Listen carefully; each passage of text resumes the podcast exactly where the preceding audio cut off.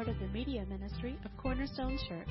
You can listen to this and other messages on our website at www.corner-stone.org or by subscribing to our podcast.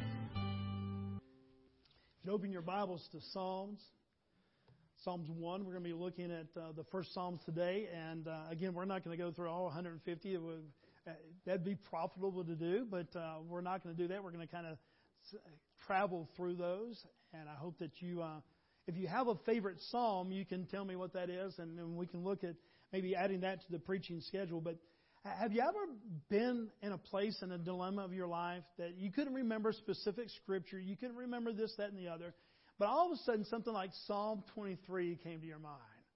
And I know you just feel the weight of the world, and there's just trouble, there's chaos, and there's just disorder all around you. And you couldn't remember a lot of the details, and you couldn't just start quoting Scripture, but you said, You know, the Lord is my shepherd, I shall not want. And maybe you knew the rest of it, and you began to, you know, just kind of do that almost out of a rote memory of somewhere in your past where you'd been instructed to do that. And all of a sudden, there's a calmness and a peace that comes over you. Well, that's really what the Psalms are. They were, it was, in, in, in a way, a hymnal. 150 different Psalms and yet the first one kind of describes the other 149. If you want to say it in, in the ways that, that we would describe it today, Psalms 1 is really a preface to the other 149. But they're songs, they're poetry. And I will not sing them. Uh, I will let Ricky maybe sing, you know, some of those during the, the time. But we read them today, and yet there's something about the comfort that they bring, even when we just read the truth of God's Word. But I imagine that over these eons of time, that they have just brought tremendous comfort, especially when they were done musically, uh, the ones that were songs, that the people, when they would sing them, because there's something about music.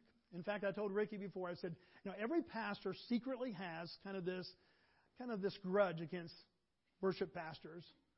And that we can preach for 35, 40 minutes, and people go, okay, that's good.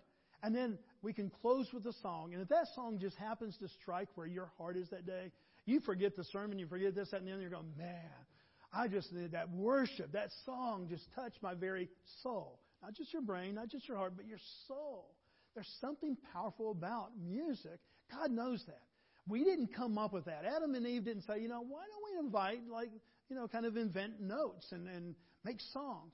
Now, He put that into our heart, and He knows in the chemistry and the DNA and the, the figuring of our minds that music really has a power. And even scientists have, have discovered that. Dementia patients that really do not remember son, daughter, husband, wife, you start singing Amazing Grace, if they have that in their background, all of a sudden they cannot even identify those family members that are closest to them, and they'll start singing along Amazing Grace or another song, Old Rugged Cross, whatever it might be that was a part of their upbringing. Guys, there is a power in music that is phenomenal. And Psalms, this, this whole book of Psalms, is a collection of 150 different poetic works, songs uh, from everybody, uh, written over a thousand year period from everywhere from Moses. Did you know that there's some two Psalms that are attributed to, to Moses? David is probably the most familiar. We know that David did a lot. We see this Asaph, you know, we see some other people, and we're going, okay, who is this or what is that? Uh, probably about seven, eight, nine different writers altogether. We're, we're not exactly sure, but Solomon has a couple psalms. And so in this, we see the power of music. And in fact, uh, that power, I'm going to demonstrate that to you a little bit today and uh, kind of see your, your background. I'm going to read some lyrics to some old songs. And if you know the rest of it, when I get to that part, when I stay silent, if you know the rest of it, you just kind of say it, shout it, sing it out, okay? I, I picked really spiritual songs too, because I know that y'all are a very spiritual, deeply theological church. And so, um, first one. You shake my nerves and you rattle my brain. Too much love drives a man insane. You broke my will, but what a thrill. My whole thought of you. Just, you know, man. I mean, how many of y'all were not even alive, you know, during that time, and yet you can complete that? Isn't that amazing what music does? That just the power of music, okay? Uh, very short. It's been a hard day's night, and Been working like a dog's old Beatles song. Yeah, Miss Lorraine. We need to talk afterwards, okay? Okay. Okay. Love me tender, love me true, all my dreams fulfill. For my darling. There you go. Yeah. Don't even have to be a big Elvis fan, but all of a sudden, you know, just in your brain, somewhere in there, is the finish of some of these that you know so familiar. Two more. Two more. We're getting more spiritual as we go along. I hope you notice that. Well, East Coast girls are hip. I really dig the styles they wear. And the Southern girls, with the way they, oh, you actually mess up. Talk, talk. They, there you go. Who knew that? Who was it? Brandon. Yes. Yes. And so you picked a Southern girl, right? Yeah. So there you go. There you go. okay, this is going back. Several people have done this. Michael Jackson did this. Several other artists did this. I've got sunshine on a cloudy day when it's the month of May. There you go. See, in there, whether you heard it one time, five times, ten times, hundred times, you know, you've heard these songs, you just kind of hum along. Have you ever just been sitting in the car and all of a sudden, you know, the foot is tapping and you're kind of singing and all of a sudden you wonder what the people beside you, you know, are thinking because the song is just there and it kind of has to get out. That's the power of music. Yeah, that's the power of music. It really is. God knows that. You didn't come up with that on your own. You didn't one day decide that music was going to be a powerful part of your life. God has given us an ability to kind of really be ministered to down in our very soul by music. And I truly believe that there will be music in heaven. I believe that part of our, our proclamation of His worth and our worship of Him will be done in song. I believe that if you hear the, the angels now as they're just proclaiming that He is holy, holy, holy, there's kind of a, a melody probably that goes with it. There's just a beauty that goes with that. Folks, that's what the Psalms are. They're songs because uh, they're poetic works that, that bring power. There, there were songs that they would sing as they were going into war. There were times that they would have uh, times of discouragement. There's times that they need to be reminded of just foundational truths. I've done over 500 funerals in the last 35 years, and I do not believe that there's a single one that I've ever done that did not have Psalm 23. And when, it's amazing, guys. Here at a time of loss in somebody's life, and you can only imagine how the feelings are just on edge, every emotion that you can ever comprehend. And yet, when I start reading Psalm 23, there's a collective gathering of, of minds and hearts.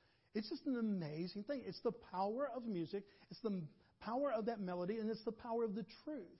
And so, for the next several weeks, as we go through different Psalms, Psalms 100, Psalms 121, Psalm 77, I mean, some of these are, are really brutal in the sense that they're not talking about, hey, this was just a great day and we just want to say, thank you, Lord.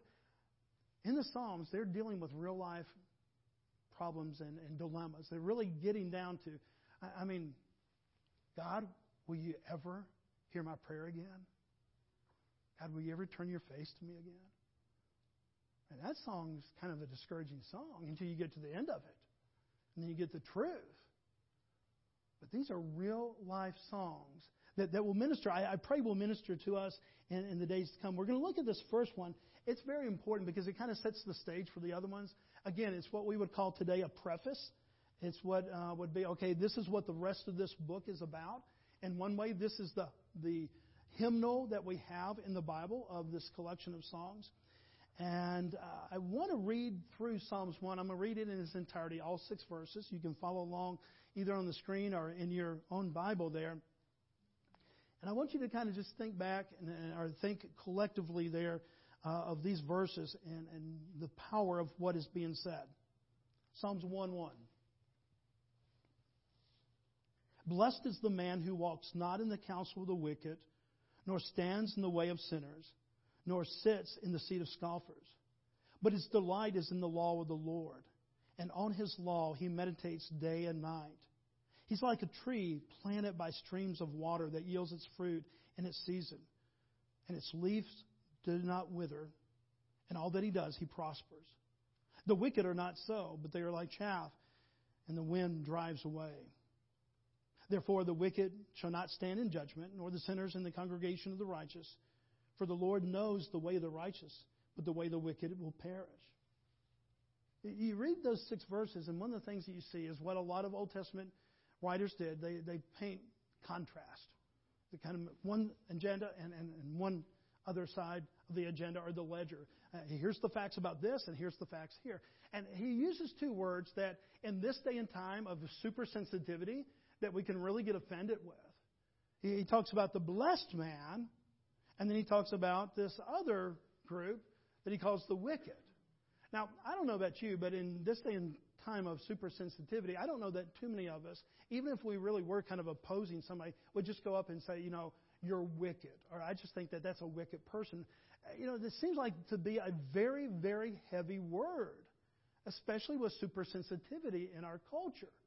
And yet the Bible says, okay, I just want to tell you the truth about these things. You know, they have people that have trusted God, and He calls those people blessed. Not because of their own works, because they are just really good people, but because they're in Christ. And He calls these other people without Christ in this circumstance, He, he calls them wicked. Now, again, you do that anywhere else. You do that in your workplace. You do that anywhere else. And people really get offended. And yet the Bible does this, and Jesus did it. Now, did they do it because they were just really mad and they were just kind of hateful people and they liked hurt feelings? No. They're trying to portray a truth. Christ is the most compassionate person who ever walked this earth. And yet, what did he say? Hey, there's two paths, guys. There's a wide path and there's a narrow path. Very few are going to choose this. Was he saying that to be mean?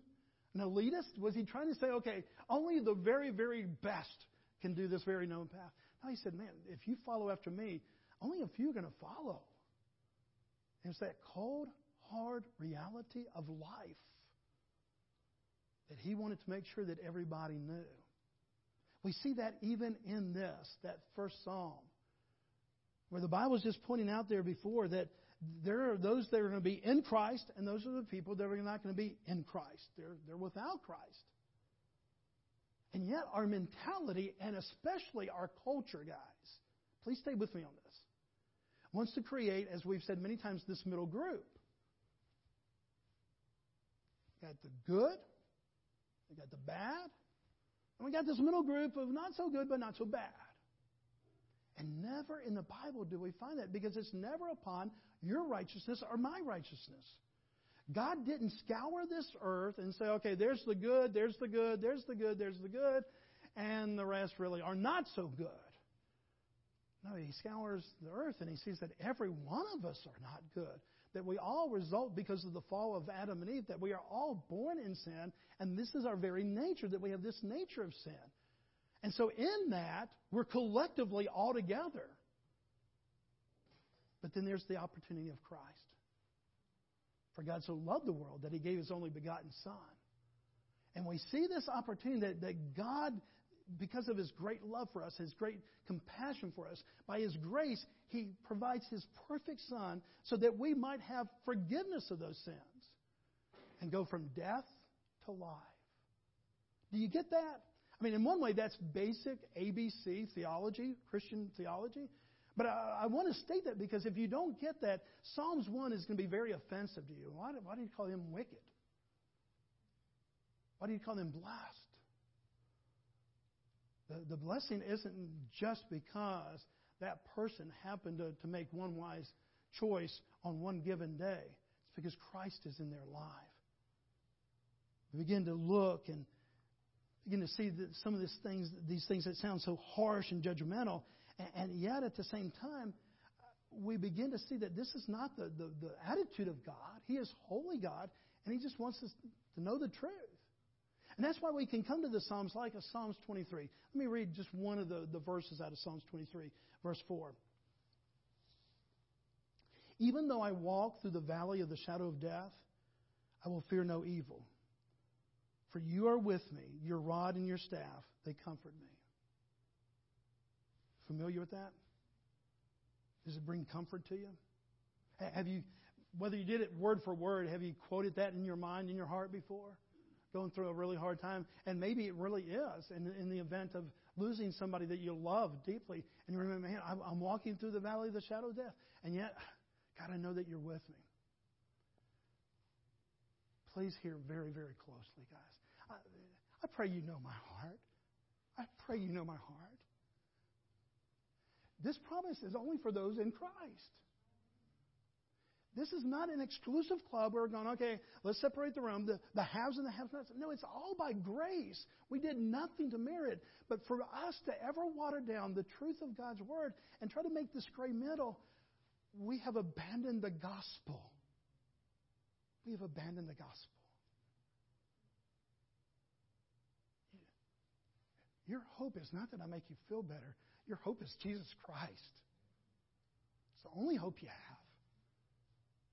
And so at that point, please, as we go into Psalms 1 and you start reading, man, word wicked, man, he was angry. He got out of bed on the wrong side. Now, this is a loving God who's provided grace and will provide grace you know, to, to, to those who come to him. But I want you to know that, that these promises that we read, even here, this contrast that Psalms 1 begins to portray so that it opens up as a preface to the other 149. Folks, it's opening up promises and comfort to those believers that would trust in Jesus Christ. Let me put it this way it is not a. Uh, it does not apply all the Psalms, do not apply to all, but it's available to all. And, and for us to think that uh, if you're if you have not trusted Christ, that all of a sudden you can quote Psalm 23 and that's your promise. No, it's only your promise in Jesus Christ. Now, is that clear? I mean, do you see my heart in that? That I'm not trying to exclude people. I, I just want you to grab that because in this culture, our culture says, okay, let's just be nice with everybody. Let's just play pretty with everybody. Let's make this gray area because, you know, there are some people that really aren't that bad, Pastor. That's not what the Bible says. It says that we all have a need for Christ. So when we come upon the terms, like in Psalms 1, it says, okay, here's the blessed man, here's the wicked man. It has nothing to do with, okay, you did a thousand good things and you did a thousand bad things. No, it all comes down to have you put your faith and trust for your rightness to a holy God in Jesus Christ, his one and only answer. Not your own sufficiency, not your own proficiency to be a good person, but the sufficiency of Christ and Christ alone. When we get that, then all of a sudden we get the, the other 149 Psalms. And that's why I don't think it's a mistake. I don't think he just said, okay, Psalms 1, let's just kind of start off with a short little number here, and then we'll go into the other 149. He sets the whole stage with this preface for the other 149 Psalms by making this contrast of life and death darkness and light. I mean, we see it throughout the Bible. Jesus never apologized for it. Because then when we get to a place, Psalms 121, let me just visit another one that's very familiar to us. I lift up my eyes to the hills. From where does my help come? My help comes from the Lord, who made heaven and earth. He will not let your foot be moved. He who keeps you will not slumber. Goes on to talk about he who is over Israel will never sleep or slumber. Now, is that a comfort to you? I mean, I don't know how many times in my life I needed to lift my eyes up to the hills and remember where my help comes from. But it's not because I'm a good person. It's not because I went to seminary. It's not because I tried to be, you know, uh, to do the right things. It's because when I was 12 years old, I saw my sin. God opened my eyes to my own sin, my own need, and He showed me the gift of Christ. And, and I trusted in that.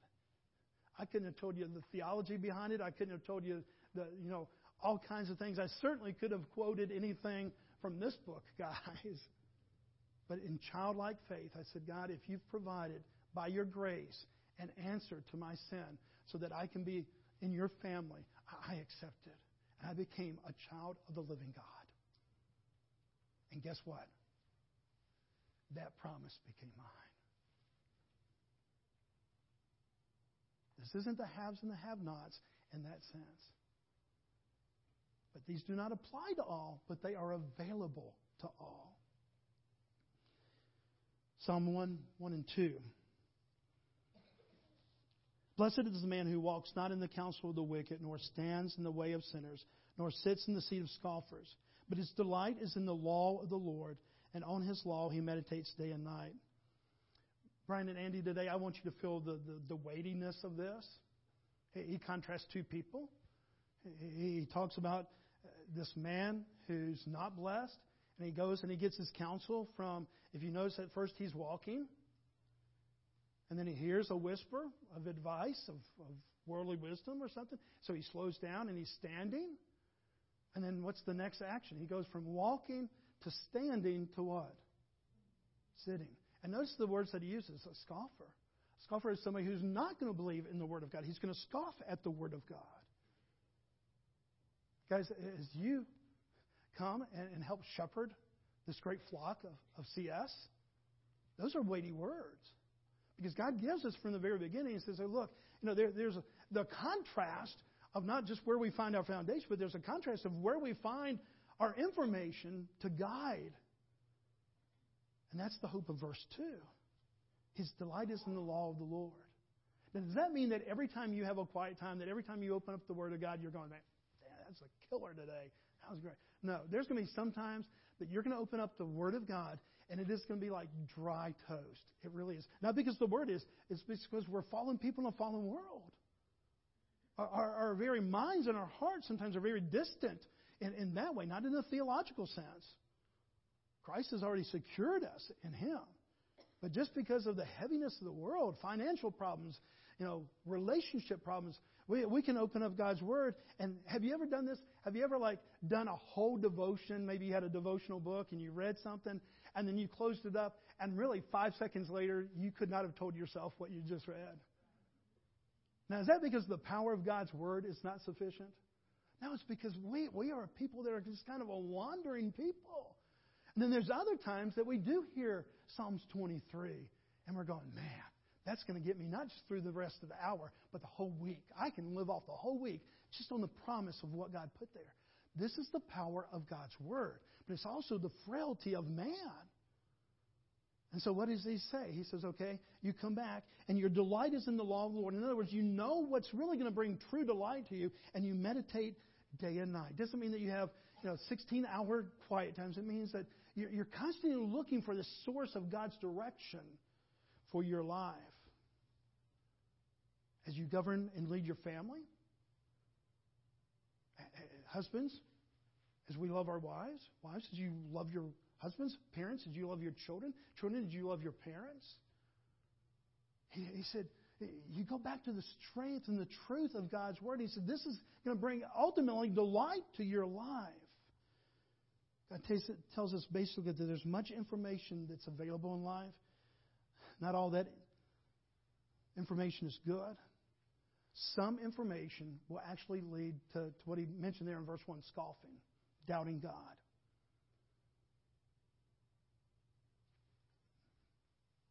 If you've been a Christian for any length of time, there's probably been a time that you can remember, maybe not specifically, but in general, that you went from walking to standing to sitting in, in, unbel- in something that was not true, something that was not God's. Have, have you, can you relate to that, Christian? That even here you are a Christian, and yet there was something that caught your ear, and maybe it was, uh, you know, what we talk about a whole bunch, this whole matter of forgiveness. And you're ready to forgive. And then somebody comes along, some well meaning brother or sister, and says, Well, if they have not apologized, I don't know that I would be, a, uh, you know, forgiving them. And you're going, You know, that's right. And didn't they? Didn't you already forgive them last year? And yet they've done it again three more times. And you know, well, that's right. And all of a sudden we go from walking to standing, listening, and we actually sit down and we begin to entertain that, embrace that. That's right. Heck, if I'm going to say I'm sorry again, she hasn't done one thing on her side. And all of a sudden we've embraced something that is not from God. It's not biblical. It's not the heart of Christ. And yet we've embraced it. And what we are doing, get ready for this, is scoffing, scoffing at the, the Word of God. We've made a measure of rightness that is, is not concurrent with God's law. That's what he's talking about here. And that's when he look at verse 3. He says, okay, for those that, that meditate, again, not that you have hour long quiet times, but that you just know the source of truth, and you come back and you come running back to the cross, you come running back to Christ. He says, you're like a tree planted by streams of water that yields its fruit in its season, and its leaf does not wither. And all that he does, he prospers. Now, that word prosper doesn't mean that you get rich And it's not a, a philosophy of you do this and God's just going to bless your socks off. No, it means that you're going to prosper, that you're always going to have this steady foundation. You're going to have this anchor for your soul. So that even when it seems like your world is falling apart, that you can say, Yea, though I walk through the valley of the shadow of death, yeah, I will fear no evil. That's an anchor, guys. Because we'll go through valleys. And we'll go through the times where we have some shadows. And there's going to be times when there's some doubting. And yet we know, God, you are with me. Your rod and you comfort me. Your staff, you're right here with me. Psalms 1 3. You're going to be fruitful. You're going to be stable. You're going to be fulfilled. And the real thing that he's pointing out there is stability. In this very unstable world, he said, Look, when you put yourself, when you trust Christ, when you put your hope in God and His provision, and you put your hope in His Word and the truth of His Word, he said, You're going to be a stable person, even in this very unstable world. But now look what he contrasts with in verse 4. What's the first two words? Okay, again, I, I pray that you don't see this. Well, that's just so harsh of God. He's just so harsh. He called somebody wicked. No, he, he's doing a painting of contrast. The man who's in Christ, the man who's not in Christ. He said, The wicked are not so, but like chaff that the wind drives away. Do you know what chaff is? You could probably give us a, Bruce. Probably, you could tell us a lot about that. You take the wheat, it's the outer shell of the wheat. It's, it's not what you want to consume. It's of no value. And so to separate the, the kernel, the, the, the good wheat, from the outside protective shell, and to get rid of that, you, they would get the, in biblical times, they would get the oxen to run over it. I'm sure there's a different method today. but they would get the oxen to run over. They would kind of separate that. Then they would take that uh, pitchfork and they would kind of throw it up in the air and the wind would actually drive away that scaly outside covering that was of no good. And what would remain is the wheat that was useful. It's a picture of stability and a picture of instability. Not a picture of goodness and a picture of badness. Not a picture of these people have it all figured out and they're morally just superior. I said, in this whole life, those who place their life in Christ and the only hope, the only answer that God has given. He said, even in the dry seasons, you're going to be like a tree that's firmly planted by the water, and you're going to be like an evergreen tree. That even when it gets really a drought, he said, because you're rooted, you're still going to have water and you're still going to have life. He said, without Christ, man, you're just there. You're going to be blown with whatever direction the wind's going in. Folks, this is a picture of stability. And it's one of those things that as uh, we call out two men today to help shepherd this flock and help to, to guide us along with our other three elders, that, that guys, I, I want you to understand this is weighty. There's going to be men and women that, will pick your ears sometime and go, hey, what, what do you think about this? And, and I promise you guys at those times, there's going to be a world philosophy that makes some sense, and there's going to be a kind of a current, you know, thought that goes in, in the world, and then there's going to be the truth of God's Word. And maybe some of those things will be concurrent, but there's going to be times that God's Word is going to throw in the face of the mindset of our culture. I don't place that weight on your shoulders as something that to, to, uh, to scare you. But this is weighty stuff. But I want you to know that you don't have to be called out as an elder to do that. If you're a husband, you've been called to pastor your family. If you have children, you've been called to pastor your children. If you're a wife, you've been called to, to help pastor and lead and there's going to be the current thought, and there's going to be kind of the current persuasion, and hey, this is kind of what's in vogue, and then there's going to be the truth of God's Word that is timeless and eternal in nature. And that's the last section. He says, not only is this the application of, of right now, but look what he says in verse 5 and 6, and then we're going to close. He said, Therefore the wicked will not stand in judgment, nor sinners in the congregation of the righteous. For the Lord knows the way of the righteous, but the way of the wicked will perish what he says is, guys, this has an eternal nature to it. the choice that we make in life. Not just, okay, do we read God's Word or do we trust culture? No. Is Christ your foundation? Are you trusting in self? He said it has an eternal nature. So, guys, not only is there a kind of a weightiness, there's a sense of urgency that as you come and are called out as elders and to help shepherd the flock here and, and help to give wisdom and comfort and encouragement, not only to the people that are here at CS, but also to this community.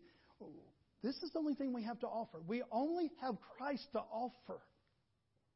We don't have, well, you know, in all my years of teaching, here's what I've discovered. I mean, you're going to draw upon all those years of teaching. You're going to draw upon, well, in law school, I figured out, and there's some wisdom that you can have there. But I promise you that in all the application of wisdom that you've acquired in your vocational life and just raising your own family and your own marriage and all that, if it's not centered in God's Word, it's like chaff. Kind of blows this way, but then tomorrow blows another way. It's amazing. If you've been going to the doctor enough, I, I just don't go to the doctors because they can only tell you that you're sick. And so it's one of those things I figure, okay, maybe I just won't be sick if I don't go to the doctors. But I've heard enough from other doctors to say, okay, here's how we want to treat this particular ailment. And they'll say, this is the defined way. This is the way we're going to do it. And then four years later, they're going to know we've changed our mind about this. Now we're going to do it this exact opposite way. And it used to be, okay, you hit, let's say knee surgery. You stay off that knee for a week. And then they go, no, we want you on that week. You know, we're doing the operation at 2 o'clock. By 2.30, we want you walking on that knee. And they go back and forth, okay, what is it? Okay, was the old not good enough? Did you find out that it wasn't really the, the, the wisdom that you thought it was? And if you've been going to the doctor long enough, you know that they kind of go back and forth with different things that are kind of in vogue for the season. This is what God is saying. He said, look, my word, my truth is always in vogue. You put your trust in Christ, my only answer. You put my trust, your trust into the truth that I've given you. He said, even in the driest storms and the, uh, the, or the, the driest times and, and the, the, the weightiest storms of your life, you're going to be like a tree firmly planted. Because your roots are going to go down to what you're rooted in. And that's why in the New Testament we see that this rootedness in Jesus Christ, this is our hope. So, Andy and Brian, we are honored to have you join uh, the other elders to help lead this church. But I, but I hope this morning that you see that this is not, we haven't picked you because of your wisdom, even though we hope that there is wisdom there. We haven't picked you because of your goodness, even though we would say in a culture that kind of looks at things and says, you're, you're good men. Now you come to us as men who have trusted and put your firm faith in Jesus Christ and you're leading your families in a way that you know that that's the only sufficient answer. And I think that's what the other elders saw in you. That hey, hey, here's two men that that that want to passionately follow Christ. That, that God can use to help shepherd and, and lead this family. That we, believers that we call CS. So we're honored today to, to have a, a calling out, a setting aside. We see that biblically. When they were ready to do a mission trip, they called them out. They kind of set them aside. Some people call that ordination, other people call it different things. The Bible never prescribes a sense of ordination. It never prescribes, hey, here's the four steps of what you do. The Bible just says, hey, some men are going to be elders, some are going to be deacons, some are going to be missionaries, some are going to be pastors, some are going to be different things. And, and you just celebrate that God has a call upon their life and, and that men and women respond to such. And so at this time, I'm, I'm going to ask you to uh, come down one of our elders, Radley, is going to, to pray over you. And but I really invite our entire body. I, am just going to ask you to come and, and, and really kneel right here. And uh, guys, when I was ordained years ago, they called for all the ordained men to come up and to, to do that. And there was like 45 men there. And everybody else just sat there as 45 men individually came down. And I'm not saying that that was a, really a precious time, but it was really Everybody was just sitting there for like an hour. and, and so today, I'm, uh, Bruce, I'm sorry, will you come up and, and we just want to gather around these guys and, and, and kind of a, an age old tradition of just the, the, the, the called out man to, to come, the elders that uh, are serving to, uh, uh, to pray over you and for you and to uh, to love on you this morning. So, guys, if you just want to bow right there, guys, we'll come behind them. And, and Radley, if you would pray for us this morning.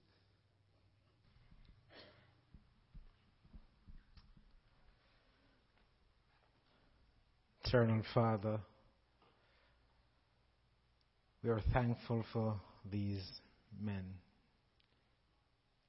We're thankful for the fact that you have called them. You have called them to be used by you. And Father, as they help them to realize the gravity of this calling, help them understand the great, the great ability, the, the great um, thing you do have for them at this time in their life. And Father, we pray that they will always seek you, Lord. And Father, for, first and foremost, Father, they pray that they will lead their family well. We pray that they will be the pastor, the, the father, the husband to their wives and their to their wives and their children. Father, we, we pray that they may, will always commit themselves to the word of God. We pray that they will, they will, they will, they will spend time in prayer. They will spend time in reading your word. They will spend time in knowing you personal, personally and intimately. Father, Father, realize that as they as they go on this journey, Lord, it will be cha- there will be challenges, there will be difficulties, there will be failures. But Father, when they do fail, they will swiftly confess their sins and they will rise again and walk in the newness of life, in your life. So, Father, we pray also as they seek to lead this congregation, Lord. Like Paul as he charges Timothy, for them to, for these men to preach the word, to encourage individuals, to rebuke individuals. Father, we pray that these men will not allow others to preach a gospel that is separate, that is different from I've from being crucified with Christ, that Christ was crucified, that he that he died and he rose on the third day. But Father, they will always proclaim the gospel to a lost and dying world. Father, we thank you for them, Lord. Thank you for these men. Father, we ask that you might put an edge of protection around them and their family, their wives, their children. Father, we pray that we know or we know that the devil will come seeking to devour them. But Father, we pray even when they they fail, Lord, even when they give in, Father, they will con- come and confess their sins to you. And Father, we'll get back into right relationship with you. We're thankful for them, Lord. And Father, we pray as a congregation, we will pray for them. We will encourage them. We will lift them up. We will be there for them. And Father, may we always, may we always keep them in our prayers. We thankful for, we thankful for them, Lord. We thankful for Brian and Andy. And Father, may you use them for your honor, for your glory. It is in Christ's name that we do pray. Amen.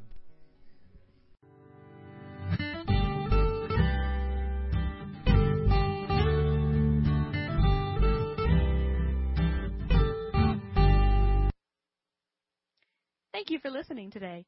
We hope this message was a blessing to you.